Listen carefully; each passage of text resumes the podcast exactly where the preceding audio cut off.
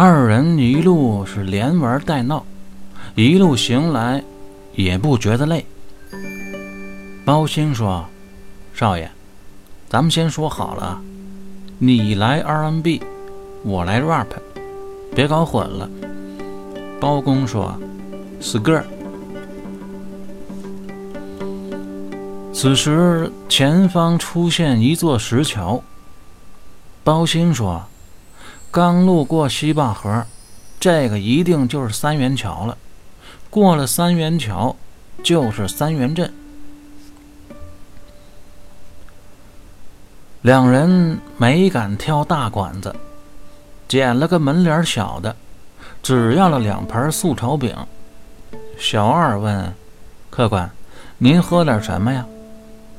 包公说：“皇家礼炮。”砰的一声，小二把盖开了，说：“正好啊，刚才有个桌退下来的，我还犯愁今天的业绩呢。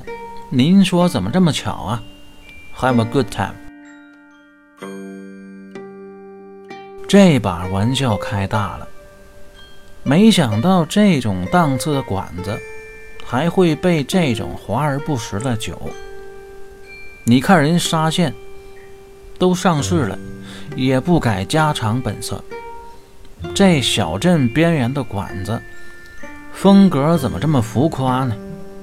挣的少，花的多，看来又是一个过度消费型。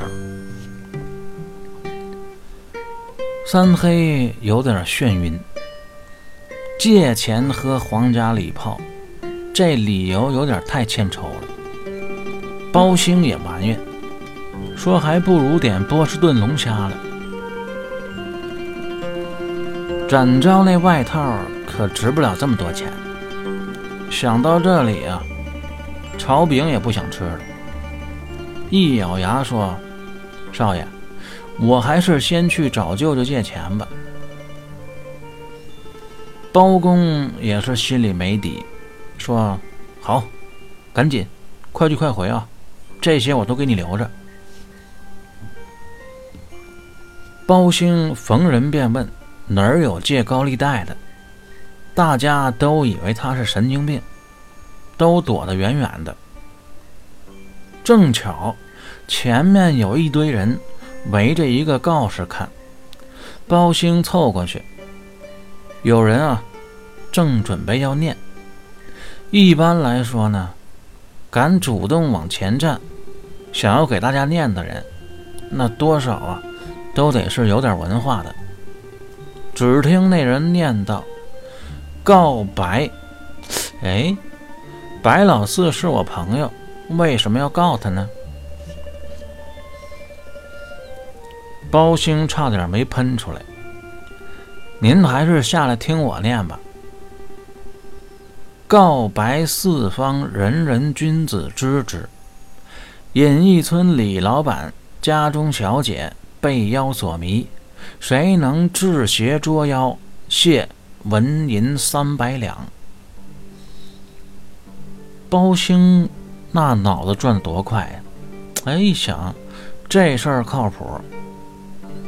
这世界上。哪有什么妖魔鬼怪？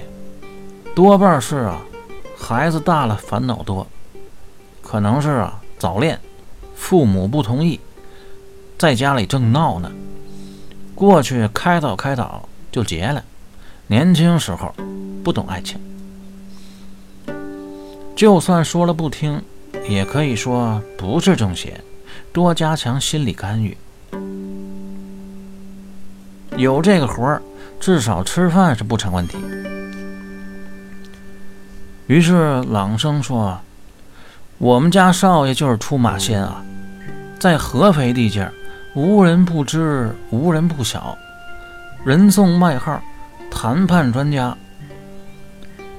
您要问为什么叫这个，我们少爷啊，字文整，主张非暴力。”倡导尽量用爱与和平的方式来解决这种啊跨物种的纠纷，一劳永逸，不结梁子，实现双赢。你们谁是负责人啊？旁边有一人说：“我就是管家，我姓李。”包兴说：“好，就你，跟我去请人吧。不过我们家少爷脾气大啊，你别多言，尽量顺着他往下说。”李管家说：“行啊，全听您吩咐。”包兴带李管家来到了饭馆，第一件事就是说，去把账结了。李管家立刻买单。那边包公呢，两份炒饼都吃完了，皇家礼炮也见底儿了，心说这小子怎么还不回来呀？不会是看我没钱自己跑了吧？把我撂这顶账？要不就是舅舅家里有漂亮表妹，这小子见色忘义。正搁这胡思乱想呢，包兴回来了。三黑问啊：“你怎么才回来？钱搞定了吗？”包兴说：“哦了。”包公说：“太好了，刚才等的太无聊了，我又唱了会儿 KTV。”啊，一块儿都结了吧。包兴说：“少爷，您心真大。我这儿还有好消息呢，少爷，您当这三元镇最近闹的是什么鬼呀？满不是那么回事儿。我听他们一说就明白了，这妥妥的是啊，外星人。很多愚昧无知的地区就是这样，自己解释不了的。”就披上封建迷信的外衣，哎，仇人！你不是一直想接触接触吗？哎，机会来了，人我都带来了，不信你问他。此时李管家刷完微信支付，刚上来，包公忙问：“真的吗？你家真有？”李管家说：“当然了，都好几天了。”包公说：“快，快带我去。”老李说：“要准备点什么吗？”包公说：“不用，赶紧的，别让他们跑了。”李管家心生敬意，说：“瞧瞧人家，这才是真有能耐的，迎难而上，不怕事儿。”到隐逸村三里路。坐的是邻居家卖菜的牛车，包公心急呀，嫌牛走得慢，一直想抢鞭子抽，都被包兴拦了下来，说：“少爷，少爷，不急的啊，这波得在这且住着呢，跑不了。”老李心说：“这二位到底是什么人呢？热情这么高，不会是上面派下来搞科研的吧？”有事则长，无事则短。一行三人在牛车上晃晃悠悠。忽然，路边一块巨石上书三个大字：“隐匿村”。